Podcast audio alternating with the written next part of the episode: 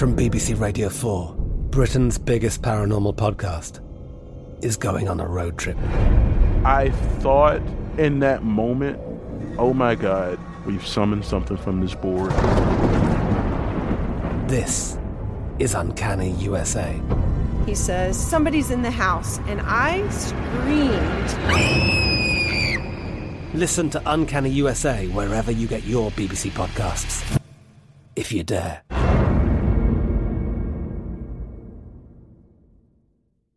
Xfinity has free premium networks for everyone this month, no matter what kind of entertainment you love. Addicted to true crime? Catch killer cases and more spine-tingling shows on A&E Crime Central. Crave adventure? Explore Asian action movies on Hi-YAH. Searching for something extreme? Check out skating, snowboarding, and more on Fuel TV Plus, the global home of action sports. And find crowd-pleasing bops on iHeartRadio's Hit Nation playlist. There's new free shows and movies to love every week. Say free this week in your Xfinity voice remote. This is your moment, your time to shine, your comeback. You're ready for the next step in your career and you want an education employers respect. So you're not just going back to school, you're coming back with Purdue Global. Backed by Purdue University, one of the nation's most respected public universities, Purdue Global is built for people who bring their life experience into the online classroom. Purdue Global, Purdue's online university for working adults. Start your comeback today at purdueglobal.edu. The 2024 presidential campaign features two candidates who are very well known to Americans. And yet, there's complexity at every turn. Criminal trials for one of those candidates, young voters who are angry. The Campaign Moment podcast from the Washington Post gives you what matters. I'm Aaron Blake, and I'm covering my 10th election cycle. My colleagues and I have insights that you won't find anywhere else. So follow the Campaign Moment right now, wherever you're listening.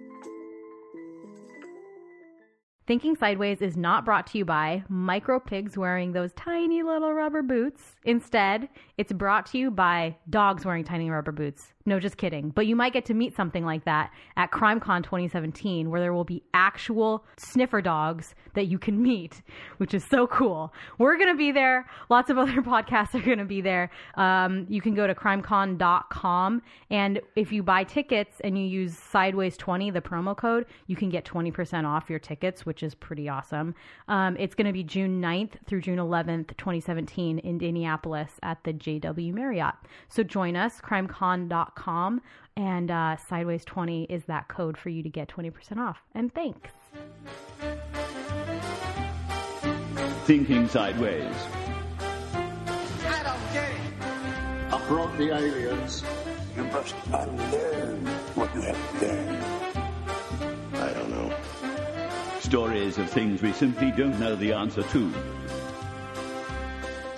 Well, hi there, and welcome to another episode of Thinking Sideways. Um, I'm your host, Joe, uh, joined this week, as always, by Devin and Steve. And uh, of course, as usual, we're going to talk about another really awesome mystery. Yay! Yeah, yeah. And this is I, I sort of poaching on Steve's territory here. Uh, we're going to talk about a crashed airplane. That's No. usually that's usually what Steve does. He Yeah. does our airplane mysteries. But ha ha. You ha. take boats, I take airplanes. Yeah. You do this. Uh-huh. All right, the field is open. Next Uh-huh. week, sinking a ship. Uh-huh. yeah, that- he's going to cover a submarine mystery. Wait, you're going to sink a ship? Shh. No. Yeah. Okay. I, I didn't say that. Okay. Yeah. Great. Yeah, this, this is our mystery. What sank that aircraft carrier next week? Well, okay, back to our mystery here. Um, our plane uh, that crashed was a World War II vintage C 47 Dakota airplane. Uh, the Dakota was actually known as also the Skytrain. Which is an awesome name. I love Skytrain, Skytrain, Skytrain. Okay, sorry, sorry, lost it. Oh, where was I? Okay, so, but then the U.S. government uh, gave about 2,000 of these things to the to the British and also the Commonwealth countries during World War II under the Lend Lease program, and for some reason. Those planes, which as far as I know are the same, got renamed the Dakota, which is n- nothing against Dakota. It's a cool name too, but it's not quite as awesome as Skytrain. No. no. Well, No. You did you see how they think that came about? Yeah, yeah, it was it was actually an acronym, kind Right, of a, contr- yeah. a condensation of some other words. Yeah, yeah. So, uh, but anyway, we don't care. It's a Dakota. Well, that's good enough. Our plane crashed not too long after takeoff. I'm thinking a couple of minutes, maybe a little more, in November 1973. And it was not just any old plane; it was a spy plane. That's Uh, why you're doing this. Uh-huh. Because it's got spy in it. Oh no! Wait a second. I'm sorry, I misread that. It's a spy plants. Um, okay, and that, and okay, spy plane. Uh, and then it was codenamed Argo 16, which I think is kind of a cool name. I like Yeah. Ar- Ar- Mhm. Argo 16, but that's that really was its code name. It's definitely not that uh, Ben Affleck movie. No, it's not Argo. Different No. thing Yep. entirely. Different part of the world, even. Pretty well, close. Not, yeah, it's not that far away from Iran. Yeah. Yeah. Okay. But like I said, it was a spy plane. It was operated by the Italian SID, which is short for Military Intelligence and Security Service in English, and then In something Italian, else. They yeah. use different words in Italian for Which some is reason. weird, yeah. Yeah, I don't get that, but all right. But also by the CIA, apparently in some sort of joint prod, uh, project. Apparently, it also had a multitude of various blackout missions, but its primary purpose was essentially to be a big flying radar detector. At Hmm. least ostensibly, if I can steal a word from you. Yeah, Uh, I mean, yeah. as long as you're using it correctly, yeah. exactly. Uh, so its mission on November 23rd, 1973 was to fly up and down the coast of Yugoslavia over the Adriatic Sea, monitoring radar emissions. And I'll leave it. I'm sure we have at least one spook listening to uh, to us. He's going to email them and, cor- and correct me on this, but.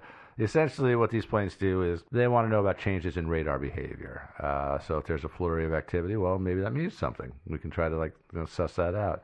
Or maybe they're building new radar installations. Well, maybe that means something too. Maybe they're building an airbase somewhere, God knows what. And best of all, a whole new type of radar. Uh, if they detect one of those, like let's say they installed a new Soviet air defense system, for example, that's going to have a radar that's going to be attached to it. NATO's probably going to want to know about that, Yeah. right? Yeah. And of course, they're going to want to test the radar, and really they have to. And of course, you want to have an asset somewhere, whether it's a plane, submarine, something. And that's one of the things submarines don't do. A lot of people don't realize that is they just hang out undetected off enemy shores and just sniff radars and stuff like that. Just chill So- underwater. so, yeah, just sort of chill, keep an eye on things, and just see what uh, you know what radars they're lighting up and whatnot. But according to what I've heard, Argo 16 was a little bit more than a radar detector. Uh, it, it did some other special ops missions, and it makes a little bit of sense because you can't do the same thing every day with a spy plane because then the Yugoslavians get used to the idea that Argo 16 is going to be hanging out off its shores. Between the hours of 2 and 5 p.m. every day. day. Yeah, and so well, they're just not going to send you anything useful if you do that. So you got to mix it up a little bit. Or they're going to spoof you even worse. They can do that too. Yeah. Uh, so so they mixed it up a little bit for Argo 16 apparently, and uh, so it was sent out on missions to transport armaments, uh, ferried special ops guys around Italy, and it gave the occasional PFLP terrorist a ride to Libya. But more on that later. Okay, I was going to Yeah. ask what that is. Uh, PFLP, and actually, uh, uh, PFLP is prop, Popular Front for the Liberation of Palestine. It's a PLO. Yeah, uh, they sort of became uh, affiliated with the PLO later. It's a complicated. Okay, thing. yeah, no, yeah. th- that whole area is really complicated, and I know I'm probably going to pepper you with a whole bunch of questions. Yeah, I, I don't even know if the PFLP is still around. Actually, oh, Devin, what question? Uh, um, are they actual terrorists, like operating outside of the law? Yeah. Suicide, killing? Yeah, the, yeah, the PFLP was. Um, Or are and- they and- like and they guerrilla still warfare? Sort? Uh, they were more more terrorists. They were they were sort of oriented towards hijacking airplanes. Uh, Okay. I, I would say that compared to what we call terrorists today, they were they were pretty civilized. Okay, but Um, still created terror to inflict. Yeah, I mean, yeah, they, Okay. they, To achieve a goal. Yeah, They, they I just did. wanted to make sure that we weren't. But like for example, uh, they hijacked four planes in September 1970, Mhm. which I might mention a little bit later on. Okay.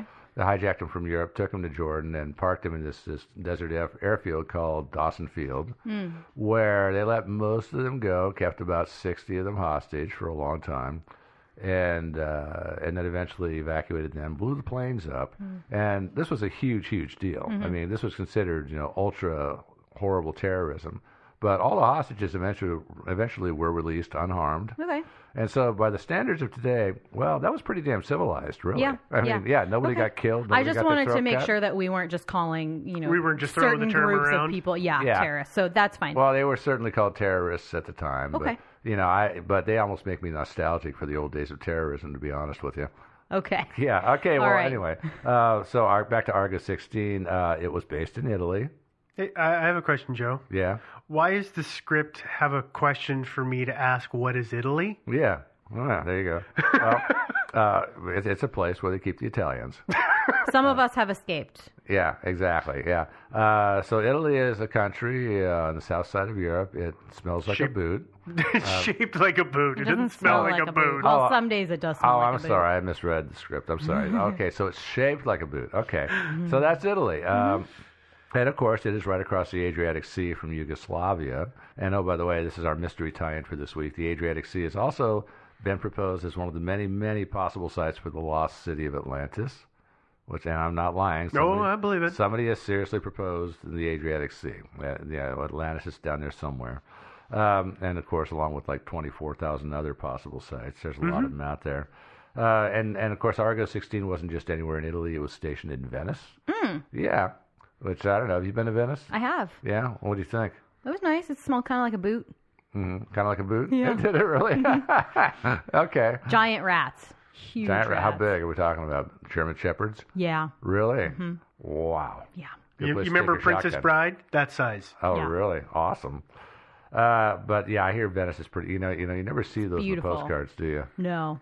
No, I no, Mhm. I've, I've I've seen pictures. It looks pretty friggin' awesome. I got to Yep. go there someday soon. But uh, anyway, for those of you who haven't heard of Sna- uh, Venice, it is the city that floats, and actually, it doesn't quite float, but it's kind of in It's actually kind of sinking. Yeah, it kinda slowly, slowly sinking. Yeah, the city that almost floats. And believe it or not, Venice has an airport, which, uh, believe it or not, is not actually in the floaty part of the city. It's about three miles north on dry land. Uh, can we use that term regularly from here on Floaty? out? Yeah. Yeah, floaty. I like. I like that. Yeah, and so the actual city of Venice is, is of course much more than just the little floaty part. It's Yeah. a bunch of most of it's on land, dry land. Uh, at 7:30 a.m., November 23rd, Argo 16 took off from Venice Airport with a crew of four, and the plane was aloft for around two minutes heading west. And I'm assuming that because the standard climb rate for the DC-3, as far as I can find out, is about 1,200 feet a minute. Sounds about right. Yeah. And so the plane was reported to have been at an altitude of about 2,500 feet when something went wrong. So that gives them a little over two minutes in the air. Sorry, you may have said this, but I, I may have missed it. The DC three is Yeah. the is what Argo sixteen is. Yeah, it's okay. uh, and I Just said it was to a- make sure. I said it was a C-47, so let's clear that up. The the DC-3 was originally the plane, the Okay. plane that the C-47 was based on. The Mhm. C-47 is a military version Okay. of the DC-3. And, and there's Oh. variants that have passenger door. There's variants that have a rear Oh, yeah. door. There's variants Okay. that have the tow hooks on the rear to pull gliders. There was a whole slew of Oh. versions. Sorry, may- I just heard you use a term for a plane that I hadn't heard yet, so I yeah, just want to DC clear that yeah, up. Yeah, so the DC-3, C-47, kind of the same thing. Okay. Um, and it was uh, a really reliable plane, and they made tons of them. My, understanding, about 16,000 overall were built. Wow. Yeah, a lot of them were built. Mhm. Yeah, and about 10,000 or so of those were for the military as a C-47. And of course, Argo 16 was about World War II vintage, um, which would make it about what three decades old around the time of the Ballpark. crash, roughly. Uh, but uh, assuming it was well maintained, it should have been totally reliable in 1973. Planes aren't quite like cars. As long as they're maintained, they can last a long, long time. Oh yeah, Yeah. yeah. I mean, you know, as long as the engines are maintained and Mhm. it doesn't suffer any major uh, mechanical malfunctions, they're Yeah. they're typically serviceable. Well, yeah, for a long time. Mhm. Argo 16 took off, reached an altitude, like I said, of about 2,500 feet. Something went wrong, which caused it to suddenly lose altitude really quickly, and it crashed in an industrial park about six miles west of the airport. Uh, yeah, and they do have industrial parks in Venice, apparently. Yeah. You don't- Everybody does. You don't, Yeah. yeah. you don't see those in the movies. Those are also not on the postcards. No, No. they're not on the floaty part, so they don't count as much. Yeah, exactly. Ah, so there's our mystery. What caused Argo 16 to auger in? Oh. Yeah. Well, that's a that's a quick little mystery. So this is going to be a short short episode. Oh, totally short. In Uh. fact, it's we're almost done. Right, A couple so of we fast have- series, and then uh, yeah, Five more pages of script. eh, only three more. I don't know. Oh, okay. yeah, we're fine. All right. So theories, uh, and of course, get you guys feel free to chip in with any theories that you might have. These are just a few of the ones that are out there. Oh, I've got the book. you got the book. Oh, We are going to sell that thing. I swear to God, we'll auction it off somewhere. It's taken three and a half, almost four years, and I'm about three quarters of the way through. We got a while to go. Well, Yeah, uh, just write leave- bigger. Maybe I'll just scribble more in it. Yeah, no, just I'll leave- just I'll, sh- I'll write Yeah. stuff and then sharpie it out. yeah, no, leave it with me, and I will. Um, I will scribble all kinds of stuff in it. Uh, so yeah, by the time you get here next week, it'll be mostly full. Yeah. So first theory? So Oh, theory yeah. one. What's our first theory? Our first theory is pilot error, uh, which was the conclusion of the original inquiry. Uh, they, of course, they had an inquiry, of course, and then uh, the inquiry, of course, has been reopened more than once. This has actually been batted about and talked about in Italian politics for quite a long time now. The crash of Argo 16? Yeah. Oh yeah, it's it's Oh, a it's a big national thing. It's yeah, it's a big controversy there. Yeah, uh, but the original uh, inquiry concluded pilot error, and this is kind of a tough one because, uh, frankly, uh, almost all the documents for this mystery are in Italian, and Google Translate, while it's not bad, it's not exactly ideal.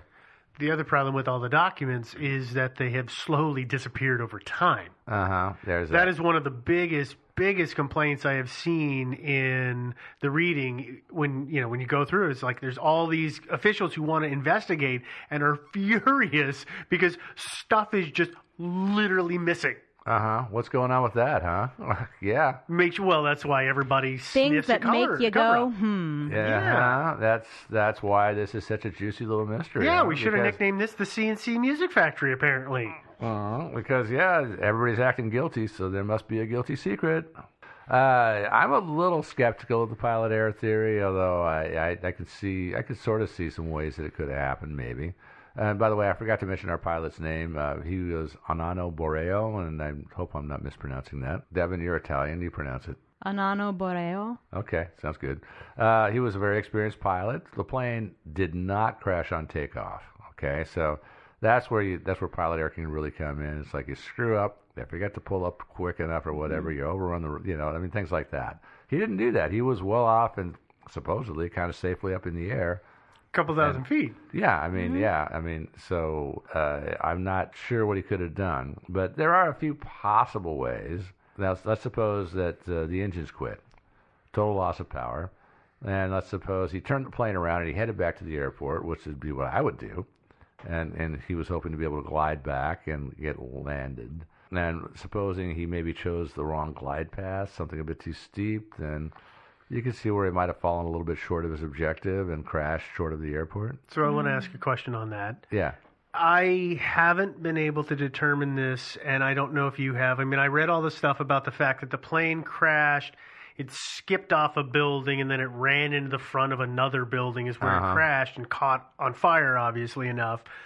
But what I could never tell is which direction was it headed when it made that impact. Well, that theoretically, it is should have been heading thing. northish Mhm. to for for its intended route. Yeah. So, but if it was if it crashed and was heading south, that would you know make sense based on what you're saying.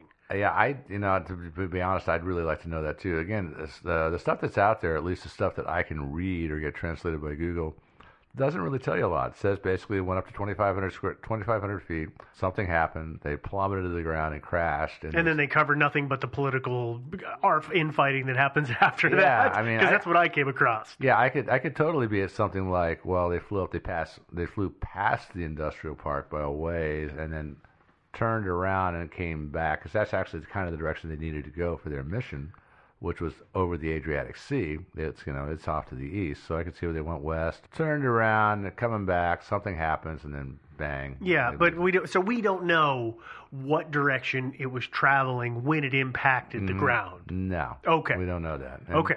It's one of those things. There's a lot. Uh, a lot of the details on this stuff are kind of skimpy, unfortunately. Because the documents keep disappearing. Uh huh. And it's frustrating.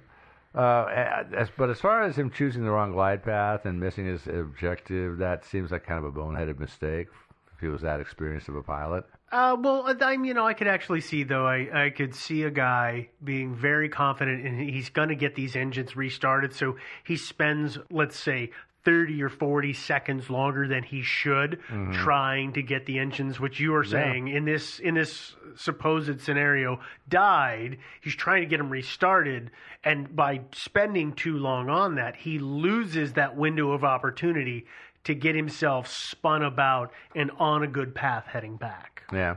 Or, you know, it, it could be, too, that he um, actually was a really selfless guy and that he chose to crash into an industrial park because it's less populated than a residential area. Mhm. So maybe he crashed it there on purpose. It Just- he wasn't just that busy wasn't of an gonna it. area, though. Does, yeah, maybe he realized. Yeah, no. he- Did you look at the aerials of that place? Oh, yeah. I mean, it's not not densely populated, Not and this quite is like you know the Venice we know, which is pretty densely populated. right. So I, I question that. That's all. Mhm. Yeah. Well, let's let's get back from that. Mhm. Let's let's look at a, a- another couple of options for pilot error. Uh, another one would be a stall with a tailspin. Hmm. So you guys know what a tailspin is, right? Yep. Yeah. Spinning Yeah. Yeah. head- horizontal to the ground. By the tail. Yeah. Yeah. Like yeah. Um, and actually, usually kind of vertical to the ground, kind of like headed towards the ground and spinning around. Yeah, like you say. And Yeah, then, by the tail. yeah, yeah. Corkscrewing would that be? A yeah, way kind to- of corkscrewing Yeah. down. Yeah, and uh, this is something I learned how to do in uh, flight simulator. Actually, you go up till you, you go up till you stall, and then put the rudder on one way or the other, and then you'll just sort of go over to one side and start spinning. And it's pretty easy to handle in flight simulator. I gotta Yeah, say. you. Yeah. you are never piloting us anywhere. No, no, I, probably not a good idea. Uh, but the airplane was, as far as I know, still gaining altitude. So I could see where, you know, when you're gaining altitude, you're going to be going slower than just flying level and straight, right? Maybe possible the pilot and co-pilot didn't realize that they were going slower, kind of, than and they were heading towards a stall. Maybe they, maybe their stall indicator was broken, um, which is not unheard of. Yep. Uh, and supposing, say, the pilot was uh, uh, was putting the plane into a turn, and then just right about then the plane stalls. Well, he winds up at a tailspin, uh, which are, as I said, generally recoverable as long as you have, have enough altitude to work with. Get to be high enough off the ground. Yeah. Yeah, because stunt flyers do them all the time, and of course I do them in Flight Simulator, and it works out fine for me. But I usually like a big margin even in Flight Simulator. Uh, but from what I read on the interwebs, uh, and and yes, of course there there is at least one web forum devoted to nothing other than flying the DC-3. Of course. Of course. Yep. And lots of good information out there. Mhm. But according to these guys, the DC-3 slash C-47 doesn't actually recover so well from tailspins. It's an oddly shaped plane Yeah, they, they in terms it, of its proportions. Yeah. I just like in the script he says, and they're not recommended. Yeah. Tailspins? yeah. yeah, okay. they are. Yeah. I mean, this this plane is.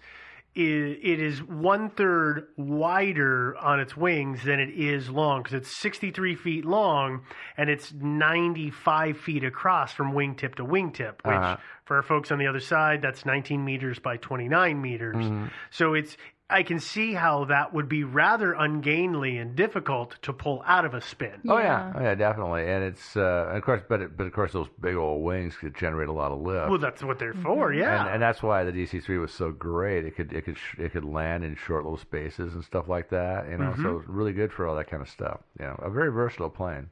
Uh, there's still some around actually, even today, flying. there are a few left, yeah. And actually, uh, we used to have one right here in Portland at OMSI. Did you ever see that thing? No, I didn't. Yeah, years ago at the old OMSI up by the zoo, they had Mhm. a DC-3 on public display there for many, many years. I remember that. You remember that one? I yeah. do, yeah. Yeah, and unfortunately, when they moved down to the river, they got rid of it, which kind of actually I'm still kind of angry about. That was that was really cool. I'm I'm sure they sold it to somebody who's going to restore it if they haven't already. I Is it not so. at the Aviation and Space Museum? Uh, I don't know. Maybe. I would Maybe presume that's that's where, where it put got. I would think that's where they'd send it, yeah. Yeah, I mean, hopefully they didn't send like sell it to a scrapyard or Well, something probably like not, that. yeah. No. you Yeah. would think not. Let's Yeah. pray not, they didn't do that. Uh, well, anyway, where were we? Oh yeah, tailspins. Uh, I don't know. I think the pilots would have had to have been really kind of asleep at the switch for this to happen. Mm. Although it was early, maybe they hadn't had their coffee. Did I mention they took off at seven thirty in the morning? Yes. Maybe they just hadn't had enough coffee, and maybe they. But I, it just seems like that'd be such a boneheaded mistake to make. That's a pretty big Yeah. stretch. Yeah, it kind of is. Uh, and there's one more possibility under the pilot error theory, which is that the C-47 slash DC-3 had a little design flaw in its engines.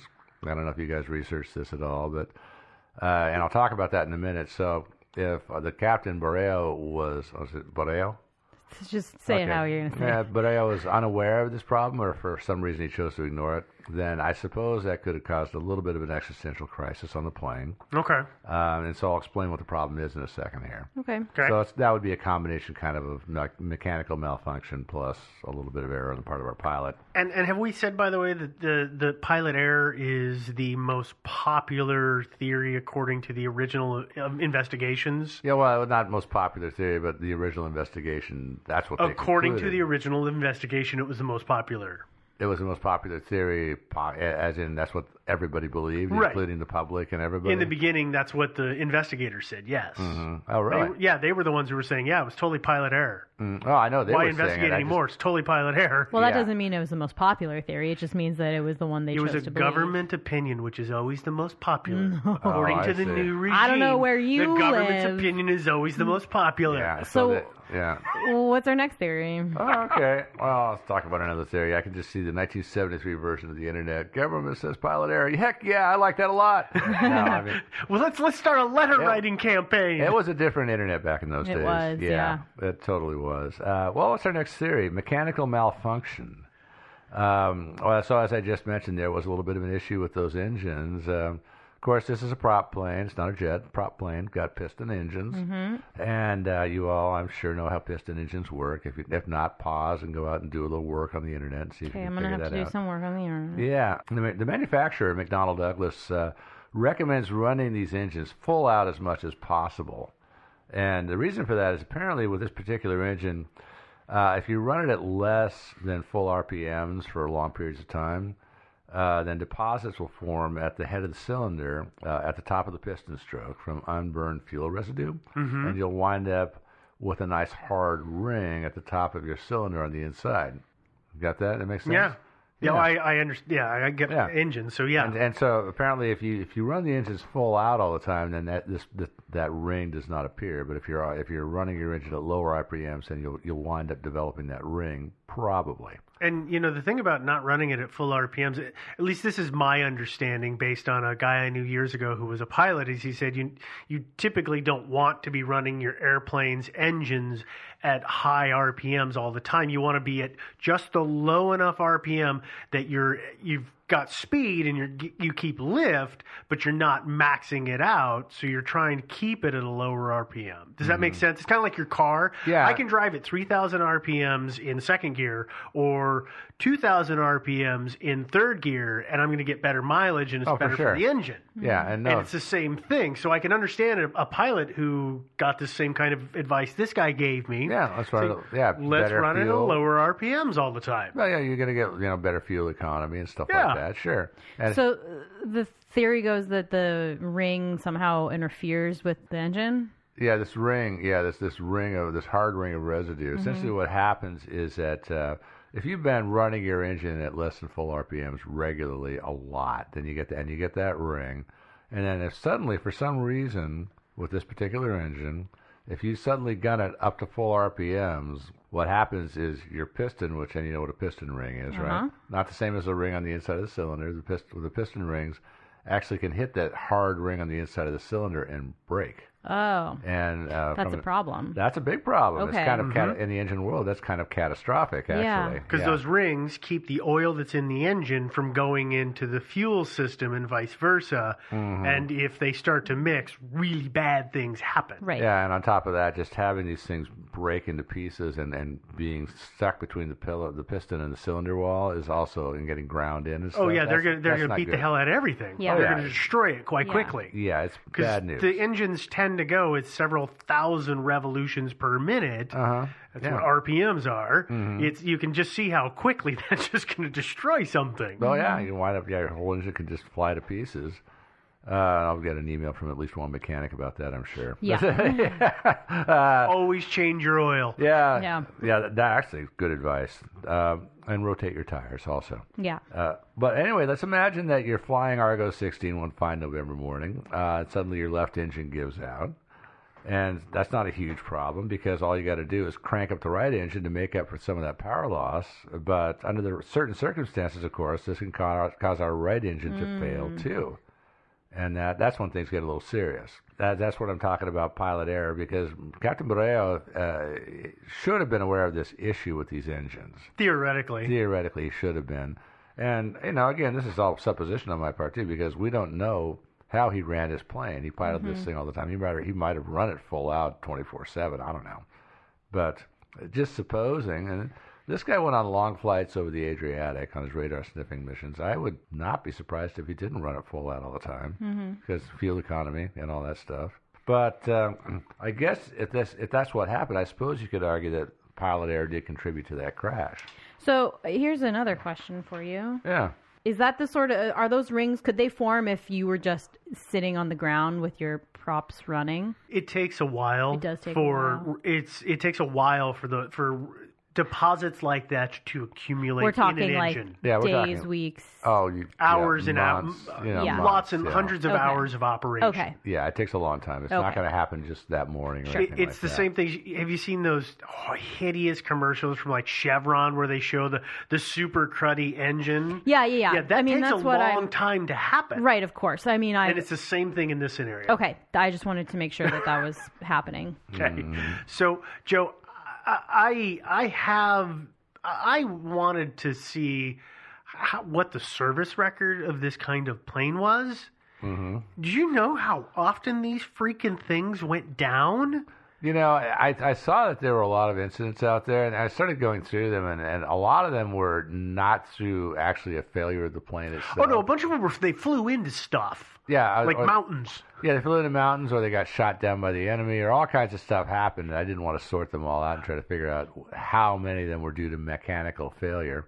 And there do seem to be a lot of them. Of course, you got to keep in mind they made a hell of a lot of these planes. so- they did. Yeah, they so- did. So, and I understand that I'm I'm narrowing in on a small portion, but Mm-hmm. that could be an important portion because aside from flying into solid objects like mountains, Yeah. uh, there there's a number of things that I came across that seem to be issues that were accidents related to takeoff. So I tried to find things that were takeoff only. So there's like you were talking about just a random unexplainable engine failure uh, failure. But I'm also finding that in terms of like pilot error, which we were talking about before, it was it seems like it wasn't too hard to starve the engine of fuel by leaving your choke on or choking the engine too much. Uh-huh. What's the best way to describe what a choke does? Because nobody has a runs a choke anymore. Yeah, I know. It's essentially It's where you it flood changes- it with more fuel. Yeah, it changes the, the air. It changes the, the air fuel mix. Mhm. That changes that ratio. Which is what typically you would do on a cold engine, so that it, it starts and it heats up. Mhm. But if you do that and you end up accidentally starving it of oxygen, you can kill the engine. It's like the flu on a fire. Very similar. Yes. Yeah, Place. I- Fireplace. Fireplace, thank yeah. you. Yeah, I Yeah. saw. Or I'm- wood stove, or you know. yeah, you do. You do have you do have to adjust that as you change altitude, and I, I found that out actually some years back when I uh, went on a flight with this guy in a little two-seater uh, Cessna. Mhm. We were flying, went up to fly over Mount St. Helens. I was just turning around, just looking out the back window and just checking out the scenery and stuff. We were well up in the air, and he chose that moment to adjust the fuel air, air mixture. And also, I'm sitting there looking out the back, and all of a sudden I hear the engine going splut, splut, splut, splut like that. and I kind of turned around, and I, I can't imagine what my eyes looked like. I'm sure they were as big as saucers. And he He's had, probably having a good laugh. Oh yeah, you. oh yeah, he laughed. but yeah, and but yeah, that's what you do is you you change that mix till your engines start to miss a bit, and then you mm-hmm. crank it back a little Yeah. bit, and, and you're so at the right so mix. that is one thing. Not having enough airspeed can be a problem. There was there was situations where people were the you know like a gust of wind helped them take off and then that disappears and they don't have their engines going fast enough so they lose their their loft Mhm. there was just in general not having enough airspeed which i think is the ones where people basically ran into the end of the air the the runway Mm. those were the ones um, and then, like you were talking about stalling, and there was somebody, there was one that randomly the rear door popped open and ripped off the plane and then tore through the tail.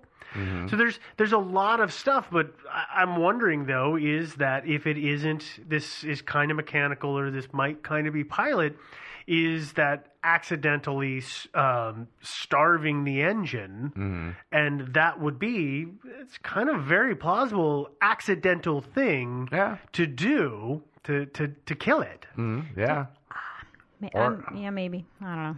Here's the problem with that though. Correct me if I'm wrong, Joe, but there was no radio communication There was not. between the plane and the tower saying, uh, "We're going down." No, yeah, not that I am aware of, and I, I looked around for that. And I, I saw no indication, which to me tells me that it was not a. It was something very, very sudden and catastrophic. which mm-hmm. you know starving the engines by accident and then l- losing all loft that's going to take a minute or so Yeah, you you know all your get out. elevation you probably have time to call in you know this automatic habit for pilots Yeah, you got to call the airport and you got to say, "Hey, uh, clear the runways. I'm heading back your way, Mhm. and hopefully I can get there." or i'm heading here please send somebody Yeah, 'cause send we're somebody- gonna go down It Send also the crew with seems- a spatula.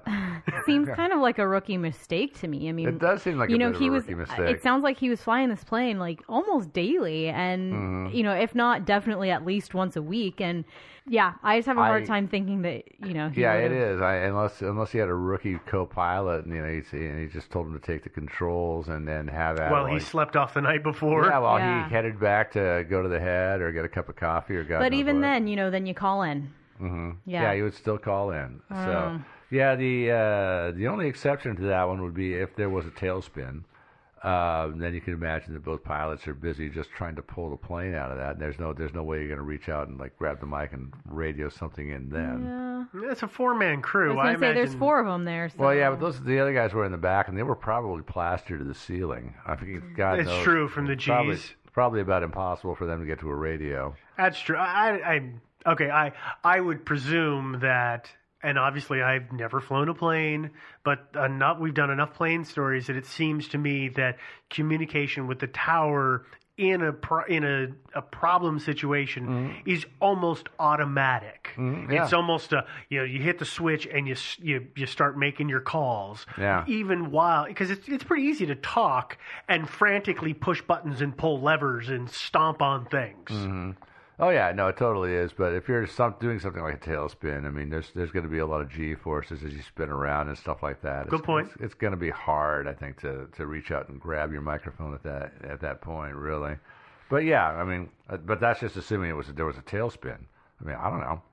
I mean, I kind of like the tailspin theory because after all, they did crash just six miles from the airport. Essentially, they get up to 2,500 feet and then they crash. Well, they didn't really glide that far. It seems like they went up and it's basically almost went straight down. Well, they skipped. The plane skipped when it hit the ground. Yeah. it, it's it hit something. It hit a was a building or a series of cars. I can't remember suddenly. Hit a of lamppost, course, you know, and and stuff, and- and then continued forward. Mhm. Whereas if it was a tailspin and it was dropping, it should have continued to drop straight down. Well, unless they pulled it out, you know, somewhere at the last minute and then just managed, you know, so they might have been moving at least something somewhat horizontally.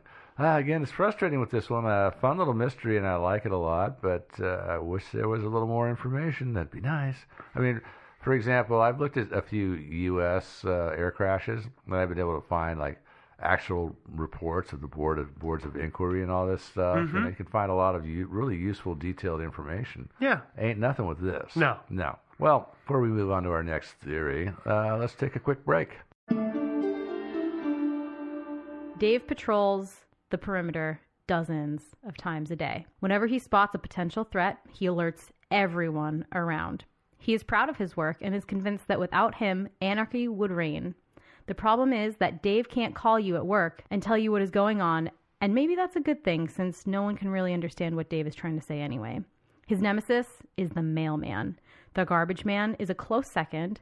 The guy with the ski mask coming through the back door doesn't really rate because that guy has sausages. Weighing in at just over four pounds, there isn't much that Dave could do, even if he didn't have those tasty treats. No one wants to experience a crime firsthand. That's why having home security that you can rely on is essential. And with SimpliSafe 24/7 protection with professional monitoring and police dispatch is just 15 bucks a month. That's less than half of what a traditional company would charge. Not to mention SimpliSafe utilizes a lightning fast wireless connection that can't be cut by intruders. Plus, you get an alarm and activity alerts sent directly to your phone so you'll know what's happening. So protect your home the smart way. Visit simplisafe.com slash criminal to get 10% off your system today. That's simply S-I-M-P-L-I safe.com slash criminal. Don't rely on Dave. After all, he's a chihuahua. Or is he the chupacabra?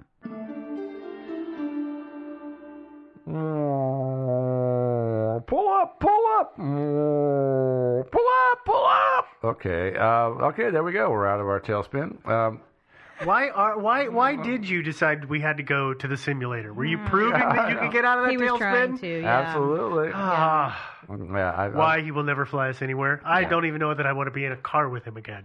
I've Uh, never been in a car with. It's it's weird. Yeah. Scary. Yeah. Yeah, the uh, I'd like to keep it that way. yeah, you probably don't want flight simulator guys because they're just not that worried about dying. Yeah. It's like, yeah, you can get killed, and it's like, hey, what's the big deal? Mm-hmm. All right, so what's our next theory here, sir? Our next one is airframe failure. That's when things like you know wings and stuff fall. The Things back snap of the, off. The back, the back of the plane falls off. yeah. So we've all. That's not great. That can happen. Uh, it has happened. Yes. Okay, I guess I'm walking to Indianapolis. yeah. Jeez. Yeah, no, the freeway is a lot safer than flying, that's for sure. Mhm. But yeah, No, we've it's all not. been there. I mean, you're on a routine flight to LA. Suddenly, the starboard wing falls off. The plane, is it's spinning downward towards certain doom, you sucker punch your neighbor and take her Bible from her so you can pray a little bit before you die. And then you wake up and you realize it was just a nightmare. But then you look around and you realize that, well, you're on a Boeing 737 and the port wing has fallen off. What? Yeah, and your neighbor doesn't have a Bible, so you've got to resort to just begging God to please, please, please let you live, so you can give these jerks a really, really crappy Yelp review. And God hasn't said anything back, and the ground keeps coming closer, and then you wake up, and you're not on a plane, you're not spinning towards certain death. Thank God, I know. And then you become aware that you're on a Greyhound bus being driven by a guy with a hockey goalie mask on, who's speeding 90 miles an hour towards a cliff. Oh, and at that, at, and at some point, your subconscious just gets bored with all these lame plot twists, and you wake up in your own bed, and you're all safe and sound. Dude, Uh, we, we just went through the entire dream sequence, and Oh, yeah, how does that relate to failure of this aircraft? well, yeah, I mean that's well, you know, some fluke happened. Like I mean, airframe failure does happen. Like if you're pulling nine Gs out of a dive and your plane is not rated for nine Gs, well, you can you can see a plane like a wing snap off or at least bend. Uh, but there was nothing that stressful happening with Argo 16. You know, nothing out of the ordinary. Um, and of course, this is this is Wait, you're talking about in the wreckage? I mean, well, no, I mean, Well, in one wing was of- ripped in off. terms of what they were doing. I mean, They weren't pulling nine Gs. no, not they were up. As, as far as I know, they were either still climbing or they had, they were leveling off at 2,500 feet. Ballpark, Yeah, right? they, they weren't they weren't pulling some you know monster killer dive and pulling out and putting all sorts of G forces on their airframe. But they didn't have enough time. No, not at all. And Like so three minutes. yeah, I mean, the only thing I can think of with an airframe failure is just uh, sabotage, maybe, um, or possibly say a bomb. You plant, Hmm. plant a bomb in the right place on a plane. Well, that's good. That can cause an airplane, an airframe That failure. could, yeah, ca- catastrophic failure. That could, Yeah. yeah. yeah, I believe that is the epitome of. Yeah, you put it in the back, it blows the tail off. You know, blows the whole tail of the plane. Well, that's bad news. It's not great. No, not at all. So, but but as far as their airframe failure, uh, I nobody's ever put that forward. I just thought I'd throw that in just for. Well, for the heck of actually, it. I saw some hinting at it that was kind of cleared up because Mm-hmm. one of the wings was taken off. But that's isn't that the one that hit a lamppost on? That on is the still landing? there. Yeah. Well, that was the weird thing when I was doing the reading is that there and and the wing hit this lamppost and it sheared and the wing broke off and they're like, uh, yeah, if that happened, the lamppost would have been destroyed as well. Yeah. And the lamppost is still there. Again, this is one of those things with the reporting on this story that's weird. So, Um, sorry, the reports at the time said the lamppost is still there, or somebody today the investigators, went out there. the investigators, were, uh, people who had gotten the Okay. original uh, investigation. I were was like, gonna say, well, Steve, they just put a new one back up. that's like, well, that's what I was is your wondering about, deal? too. But Yeah. no, that was the thing is that I'm pretty sure it was people in the area at the time who got the Mm. report. Like, uh, that doesn't make any sense because I'm looking at it, and it shouldn't have been here anymore. Hmm. I it just depends on how stoutly that thing is made Yeah. and how you know and how well anchored it was. It also depends on the efficiency of municipal services. They might have been right out there, Johnny on the spot with a spare, and put it up that day. That's true. I doubt that. it, was, it is Italy. I, I know, I know, I know, I, I know.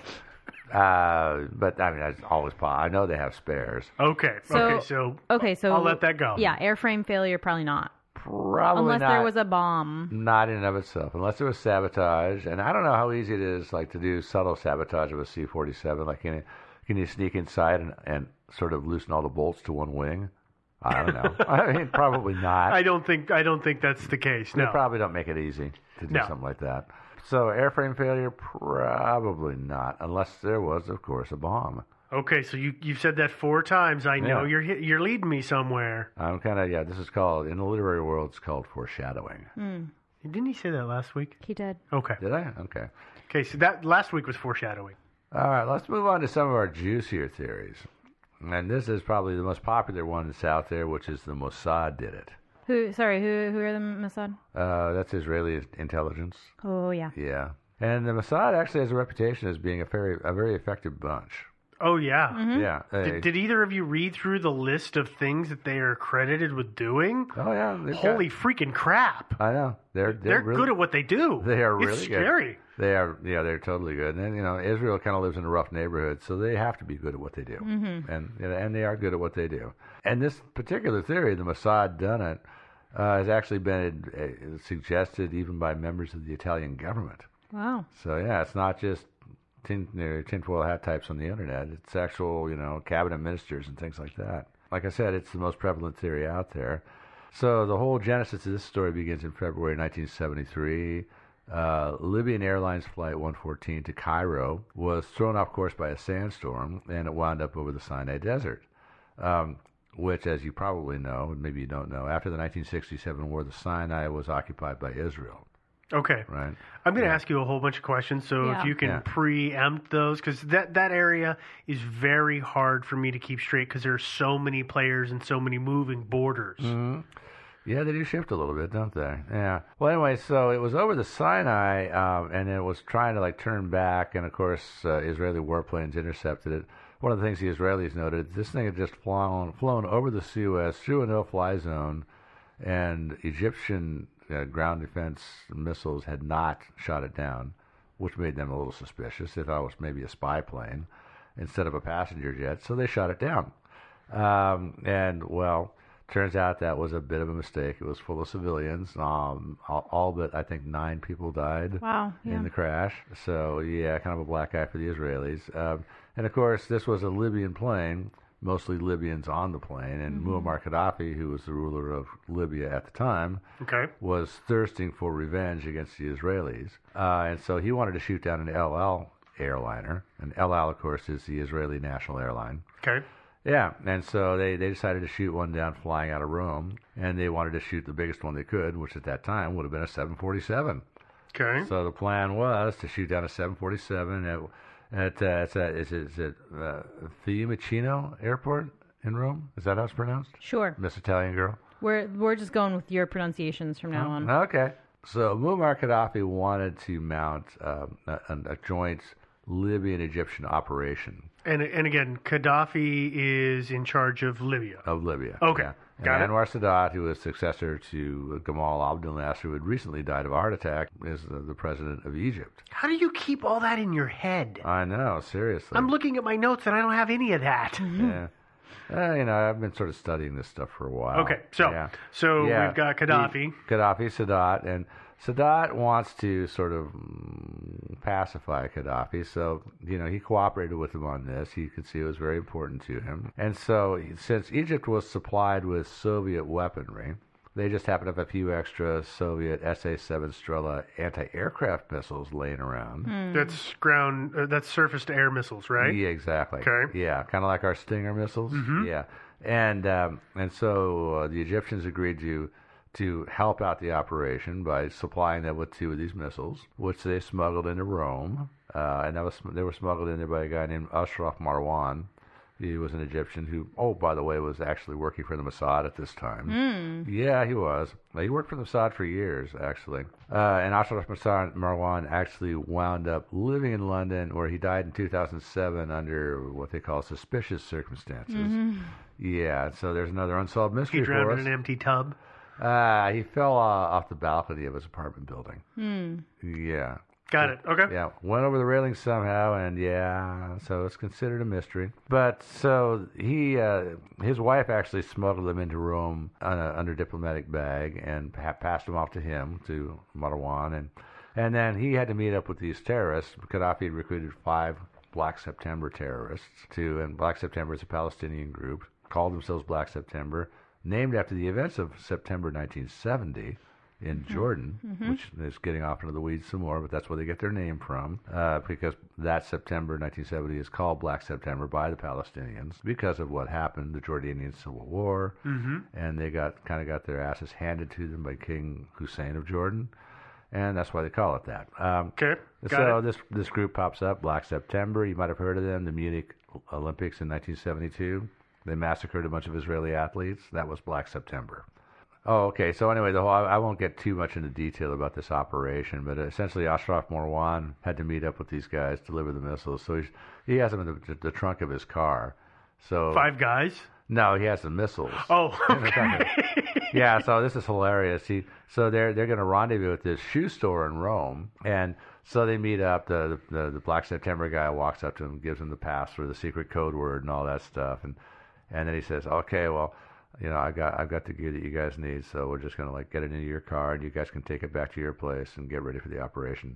And then the Black September guy says, uh, "What? Well, we walked here. And we don't have a car." And and like, oops, and and they scratch their heads a little bit. And then and then what the the Black September guys did is they went down the street to a carpet a carpet store, and they bought a couple of big Persian rugs and brought it back, and they rolled up the missiles and the launchers in the rugs. And then they all threw them on their shoulders and, And headed carried them back. And they went no, they actually went to a subway station and took them back to their place on the subway. Oh my gosh. Missed yeah, anti-aircraft missiles rolled in carpets on the on the Rome subway. That's incredible. Yeah, I know. That's creative. It really is. Uh, yeah, so they got uh, they got their missiles back to where they needed to be, uh, but it turns out that Anwar Sadat actually didn't want this plot to succeed, um, and he had actually told Ashraf Marwan to uh, rat out these guys to the Italians. But Marwan had already told the Mossad anyway, so the Mossad tipped off the Italians. And the Italians were cooperative, um, and they captured all the terrorists before they could shoot down an airplane and kill hundreds of people. So it was a successful operation all the way around. And oh, the Italians were kind enough. Also, the Israelis asked them if they could have one of the Strelas, the, the anti-aircraft missiles, and the Italians said sure. They gave them one because they hadn't seen a Strela before. They wanted to take it apart and have a look at it. uh, yeah, but here's where the Italians didn't quite do the right thing. They released the terrorists uh, because they they were afraid of terrorist reprisals. Mhm. And so it's and it, apparently what I heard is that they they tried them, uh, maybe convicted them. I'm not sure how far along it went, but then uh eventually they just let them go. What they did is they supposedly Argo 16, that's our plane that crashed. Supposedly it transported those five from Italy to Libya via Malta. And as the story goes, I have heard anyway, is that in Malta, the Mossad agents spotted the plane and figured out what they were up to. They figured out they were Mm. taking the Black September guys back to Gaddafi's uh, home place, and uh, that this theory is that the Argo was was downed by bomb or whatever in retaliation for the release of the Black September terrorists. Hmm. That's this is a, so that's why and by Mossad. Mos- So what I so I think so the reason that they released him, if I understand correctly, is that Italy had a double policy. In other words, because it was fearing getting attacked by anybody, they were okay. Well, we're on your side, so we will totally fight against them. Oh, we captured some of them. Well, we're going to return them to their place and make a deal with the place that they came from, so that they don't attack us. So you don't attack us because we'll fight them, and we and they won't attack us because we fight you. And like they tried to be Switzerland in the whole deal. Yeah, it wasn't quite. It, it, uh, but but um, it, it, it didn't work. well, they're uh, yeah, they're a little strategically too strategically located to be Switzerland. You know. Yeah. Switzerland's kind of out of the way. That works to their advantage. But they were trying to be semi-neutral, and it just Well, they, they went about it in the wrong way. They tried to be cl- sneaky about it. Oh yeah, and well, they had a thing called the Moro Pact, although that was not yet in place at this time, as far as I know. Which uh, essentially said exactly what you're talking about. They agreed to sort of look the other way as long as the terrorists didn't blow anybody up or shoot anybody on Italian Right. territory. They would let them operate and do whatever they wanted. And so that's a variant on this theory that the Mossad brought down Argo 16 which is that they were retaliating for the Moro Pact. This is named after uh, the prime minister at the time, Prime Minister Moro of, uh, of Italy, uh, concluded a, a pact with the PLO, essentially a mutual non-aggression pact.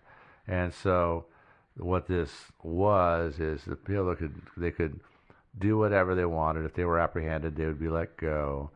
they could actually live in Italy and operate out of Italy, even as long as this is a quid, the quid pro quo, no attacks took place on Italian soil. That's a variant on this theory because some have said that this is why they the Israelis did this, brought the plane down, as retaliation for the Moro Pact. So just and again, just because I need to help, I need to make sure I'm clarifying the parties here. PLO, Palestinian Liberation Front. And Palestine Liberation Organization. Thank you. Yeah. And they are totally anti-Israel. Uh, yeah, very much. So that would ex- so and the Mossad is the Israeli Israeli intelligence. intelligence. Okay, so that explains the the clashing of the heads and the the, the reprisal. Yeah, yeah. The PLO is, is actually kind of an umbrella group. It's an organization. The, the largest group is in it, under it is Fatah, which is which was Yasser Arafat's organization that he organized, Mhm. and some other and then some other organizations also were brought under the umbrella of the PLO. So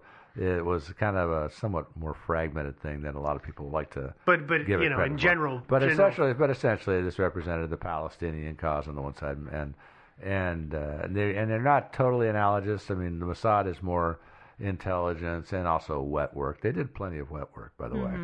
You know, you know, it's, it comes with the territory. Uh, but as far as it, so this being retaliation for the Moro Pact, I have a problem with this. Which, as far as I can tell, the Moro Pact was not actually concluded or implemented until after December 1973. But if they did release the, the, the five guys, then it could be retaliation for simply having done that. for having released those guys. Exactly. So I don't think it was retaliation for the Moro Pact because essentially Well- there's, those, there's those two theories: one, retaliation for the Moro Pact; number two, releasing these five guys. It could have been pre-retaliation. I mean, you know, if it was implemented in 1973, Uh-huh. November of 1972 is when we're talking this happened, right? No, it was uh, November '73. November 73. So the pact was later 73. Yeah. Well, I mean, and we all know how politics work, right? I mean, it takes a while. So if they, you know, if the Mossad had gotten wind that this was going to happen, it could have been like a preemptive, like, "Hey, don't do Mm. this, or else you see what happens." Mm, and they did been. it anyway, and you know, they Well, A warning obviously- sign. Yeah. Obviously, it was, this is like you know the Mossad really screwed up because they they brought down this plane and the Italians looked at it and said, "Well, is there a message here?" Well, damned if I can tell. I think the plane just fell out of the sky. Yeah. And so obviously, you know, they they, they picked the wrong target. Or they For were sure. too good at their job. They just didn't. Yeah. Pick, they just didn't. Pick, they they chose to send a rather a rather garbled message. Mm-hmm. But well, I it, know it could thing, be. Well, no, actually, you know, Joe, I, I, I'll counter that though. It could be a garbled message, or it could be the people that they wanted to get the message got the message. They just didn't care. Hmm That is always a possibility. that The guy that you're trying to send your message to, he totally gets it. He just doesn't give a rip. Well, that's you know that that's the thing about it too is that uh, you know the Italians if the Italians got the message about the Moro Pact and they decided oh the Israelis are angry but on balance the Palestinians are going to murder a lot more Italians than the Israelis are going to you know and so well okay it makes sense to make the Israelis mad and not the, and not the PLO okay there you go yeah, problem solved. Uh, but as to the other iteration of this theory, which was that it was retaliation for releasing the five Black September terrorists, um, I, I'm not sure exactly, and I looked and looked and looked on the interwebs to find out exactly how long they were held before they were released. I don't think they didn't just automatically catch them and just release them. They- no, they this held isn't for- like fly fishing. No, not at all. They had, they had, they, I, so I don't know. Wait, if- is it spy fishing? yeah, it would be like fishing. spy fishing. I like it. Ah. Oh, let's make a movie about that. Spy fishing. It- but it, it really is hard to say if Argo 16 was in retaliation, again, without knowing exactly when they were released.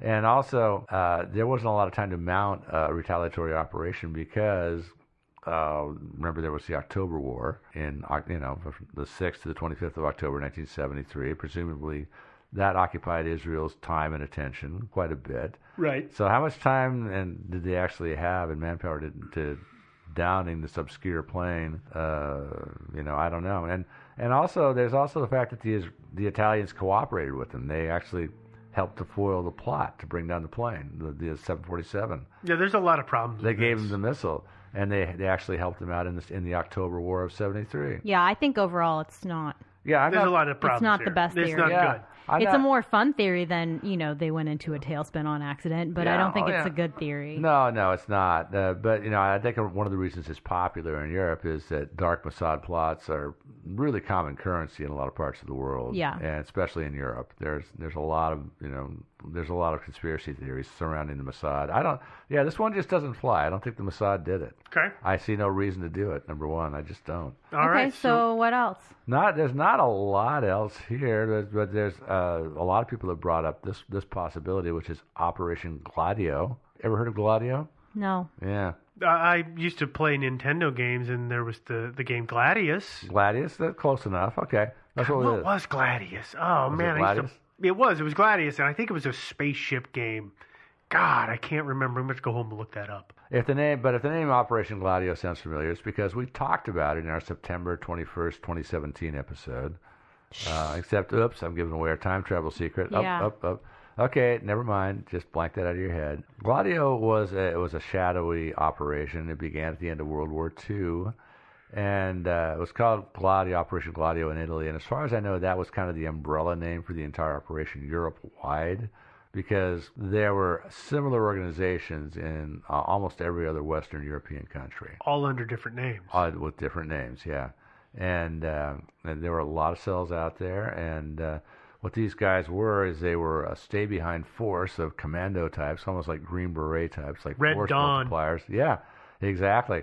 Uh, but these were, you know, hardcore trained military types, and obviously they had lots and lots of weapons caches. These, these and these guys weren't just regular private citizens. I mean, they were government employees. They were soldiers. So the original Red Dawn, not the remake. Then Oh yeah, yeah, exactly. Oh, that's right. They did remake that movie. I haven't seen that yet. don't. Ah, yeah, really? Okay. Uh, so the idea was that these guys would have, they would be sort of deep cover guys, and they would stay in place if the Soviets invaded Europe and occupied Europe. These people would stay in place and train and arm other citizens and mount guerrilla attacks. And They were a resistant force, yeah, a and just- subversive just force, yeah. Organize the resistance, and that was the plan. And that's why, of course, they had to have huge stashes of weapons. Which I kind of wonder if they're all if they were all rounded up. If there's still a few out there, that'd be kind of cool. It has been rumored that the some of the Operation Gladio soldiers became kind of a rogue force in some places in Europe. They were staging assassinations and such on their own. I've never been able to find any con- any real confirmation of this. That's the big question: is like were these guys like disciplined military units who followed orders, or did they go rogue? I, I obviously, from an internet standpoint or even a literary standpoint, it's more fun to think that they went rogue, right? Well, and over the course of 30 years, that's easy to imagine. Yeah, they, they get kind Elements of bored. of. They get a little bored, and uh, they've been waiting for World War III for how long now? And then, Yeah. by the way, we have access to these huge piles of weapons. You know, I could see where going out and then you know, creating a little mayhem would be kind of a temptation. Uh, it makes me think of more than one phone call slash text message that I've got from you, sir, which is, hey, you want to go blow something up? you want to go shoot some guns? Yeah, let's go kill something. Yeah. Well, no, you're, you're blowing stuff up. Yeah. Shooting it. Yeah, just a building or two, you know. No. Yeah, yeah. No. Bottles okay. and cans. Just kidding. Yeah. Uh, but so yeah, I mean that we all have kind of those uh, temptations. You know, it's fun. But these guys were eventually dismantled. Eventually, in the and 90s, They yeah. never really saw any action, so No. I mean, we don't know if they were really doing anything. Well, and furthermore, how does it connect to the Argo? Yeah, well, here is the connection, and and this is not well documented either, but it's out there. It's it's a popular theory, uh, but it's been said that Argo 16, uh, among other clandestine type planes, transported armaments and soldiers for Operation Gladio in Italy, uh, and that's certainly plausible. I mean, a secret spy plane, you know, transporting secret armaments and, and secret commando types. I guess that makes sense. It's not, you know, again, even though I can't document it, I don't know if you guys were able to find anything. Uh, Nothing solid, no. No, yeah, at all. Uh, but the theory on this one is that the Italian government tried to rein in Operation Gladio in Italy, uh, starting in 1973. Uh, the reason being, of course, this whole out of control thing. They they had rogue elements, and uh, and you know how politicians are. They just don't like the idea of having people in their country who aren't totally under their control. and these people weren't under, you know, they weren't totally under Italian government control. And so the theory is here is that uh, the Gladio operators retaliated by bringing down Argo 16. That was their and that was their sending a message. Hey, don't mess with us. Don't try to close us down and take our guns away. Because we dropped your plane. Hmm. And then the Italian government theoretically backed off. Didn't try to didn't try anything more until about 1990, which was when the whole operation Europe wide was essentially phased out. Well, it was, the, it was uncovered. And that's It when it was- became a, well, quite public. Yeah, some of it became publicized, but also about that time, of course, we've got the fall of the Soviet Union and all that stuff, and so it didn't seem really as necessary anymore. And it'd be interesting, actually. I, I'm going to do a little more research on this because there's got to be at least one guy who was part of this whole operation who wrote a book about it, and I want to find. I want to try to find that out. So far, I've looked around a little bit. I haven't found it. it I haven't found that guy in this book, but there's got to be somebody who wrote a book about it. Hey, Devin, what was it that you said on the last theory? Um, that it this is really obscure messaging and Oh, you mean with like Argo 16 dropping them because of the? Well, yeah, that's um, that's the the whole thing. Is that uh, well, first off, I can't find any actual evidence or documentation that the Italian government actually made any moves against uh, Operation Gladio. Although, of course, they were super secret, so So I- maybe, but I then- guess it would be a secret if they made moves against them. how did the Argo connect to Operation Gladio and Well, yeah, again, it's it's like you're sending a pretty garbled message there, huh? Yeah. Because the way I see it, if the Ministry of the Interior is trying to clamp down on your operation, then you want to go bomb their headquarters, right? Well, I mean, I guess I can see, you know, message hits the right people. Everything's super secret, so they're obviously not going to come out and say, especially investigators aren't going to come out and say, "Oh, yeah, these super secret agents that we have that have gone rogue that we've been trying to shut down and we can't shut down bombed this airplane and brought it down and that's who did it." Obviously, you can't say that. I mean, so I can understand maybe the right person did get the message and they did back off, but again, Mhm. it's so tinfoil. Well, it is. I mean, it's uh, again, it, it it just strikes me that you're bringing down the wrong target. Yeah. Uh, yeah. So uh, yeah. So anyway, the bringing down Argo 16 is just to me just doesn't send any message at all. Yeah. I mean, yeah, you don't bomb. They're not the guys. So the Operation Gladio one, but there's another Gladio angle, uh, which is this: it's entirely possible that Argo 16 really was transporting stuff for Operation Gladio. And It's entirely possible that day when ostensibly, if I can use that word again, uh, sorry, the, the they were supposedly be going off on a radar sniffing mission over the, the Adriatic. Maybe that was a cover for something else. Maybe they were actually taking some armaments or and something else from Venice to somewhere for Operation Gladio Dropping packages. dropping packages, weapons, whatever. So maybe the plan was to sort of go off their usual route down the Adriatic, even do a little radar sniffing on the way, and then land wherever they're supposed to, offload their cargo. And supposing some of this cargo was eh, a little volatile, or somebody screwed up and armed armed something that they shouldn't have armed inadvertently, and and it Well, blows we- up. we've talked about that before. Yeah. You have to package and properly stow certain materials on a plane Uh-huh. to prevent them from going off. Yeah. And so, you know, what if that was actually their, their main mission that day was not even radar, but to transport some stuff secretly, Mm-hmm. and then oopsie, something blew up on the plane. Two things Yeah. vibrated together on takeoff and caused a com- it combusted. Yeah. Uh, yeah, things like that could happen. We're talking Yeah, about have. volatile things like weapons. Uh, so actually, I kind of like this theory because to me, I mean, the stuff about the more conspiratorial stuff, like the Mossad and Operation Gladio, like blowing it up on purpose, uh, they don't make a lot of sense. Uh, you know, I, does that make does that? I, I would agree. Would that you guys say that they just don't make much sense? Yeah, I don't think so. But then again, you know, if the cause was something mundane like pilot error or mechanical, That's you know, super lame. That's super. Now that's so mundane. Why would that? Why would this stuff still be classified? and why? it's sti- and I still question it because they went down so fast and there was They no, did. no no communication that we can find record of. yeah, yeah. yeah, and and I. So this makes me wonder if, and it wasn't even necessarily weapons for Operation Gladio. It could have been something else. But if if maybe their mission that day to sniff radars was just a cover for something else, well, what might that have been?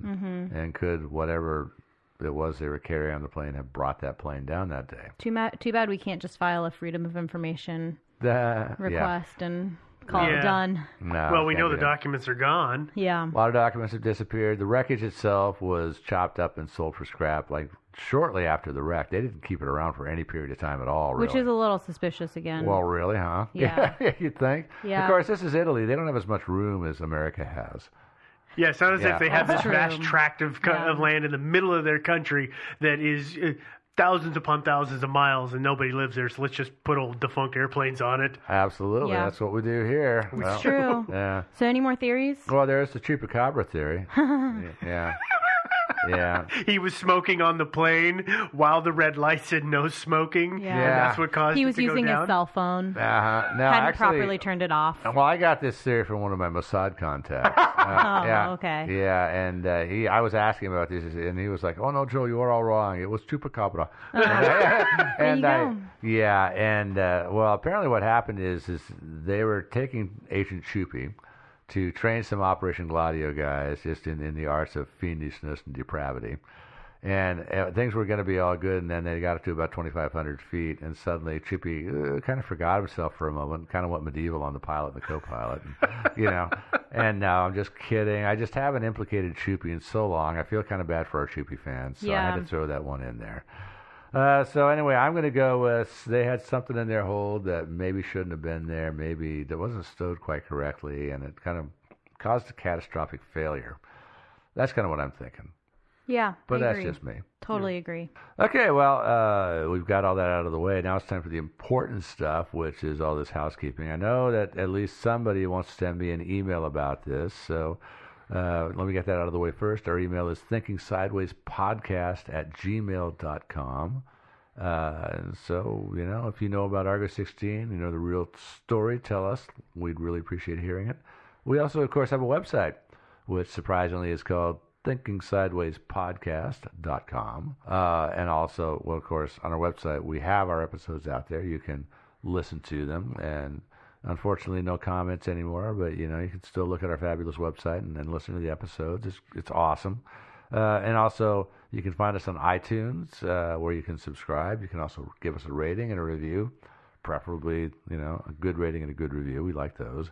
And of course, you can stream us everywhere, uh, Google Play especially, but there's a lot of other sites too. And you probably already know about that anyway, so why am I telling you? I don't know. Uh, there's this thing called social media. You probably heard about this Facebook, Twitter, and Reddit. We're out there on Facebook. We have a group and we have a page, so join the group and what, like the page? Yep. Or do you like the group and join the page? Other way Okay. around. Okay. All right. There we go. Get it right the first time. Yeah, and we're of course uh, also on Twitter where we are thinking sideways, no G there. And uh, Devin is our most serious practitioner of the Twitter. It's me. Yeah, yeah, yeah. So send yeah, send Devin a tweet. And last of all, we have a subreddit.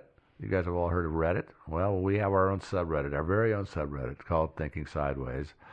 Uh, and It is else? thousands of acres of land Yeah. where people store defunct airplanes on. That's literally what That- it is. That is what Reddit is. And Yeah. yeah, there's a Well, lot. that's what our our, Our subreddit Our is. subreddit Our is. subreddit is. Yeah, that's perfect. Yeah, that's a good analogy. Or was that literally true? It's literally true. Oh, okay, okay. I'll take you there sometime. All right, yeah, I'd appreciate that. Yeah. Can we fly? What else? Uh, merchandise. I know you're you've heard this once, and you're just thinking, "Oh my God, I want a T-shirt so bad."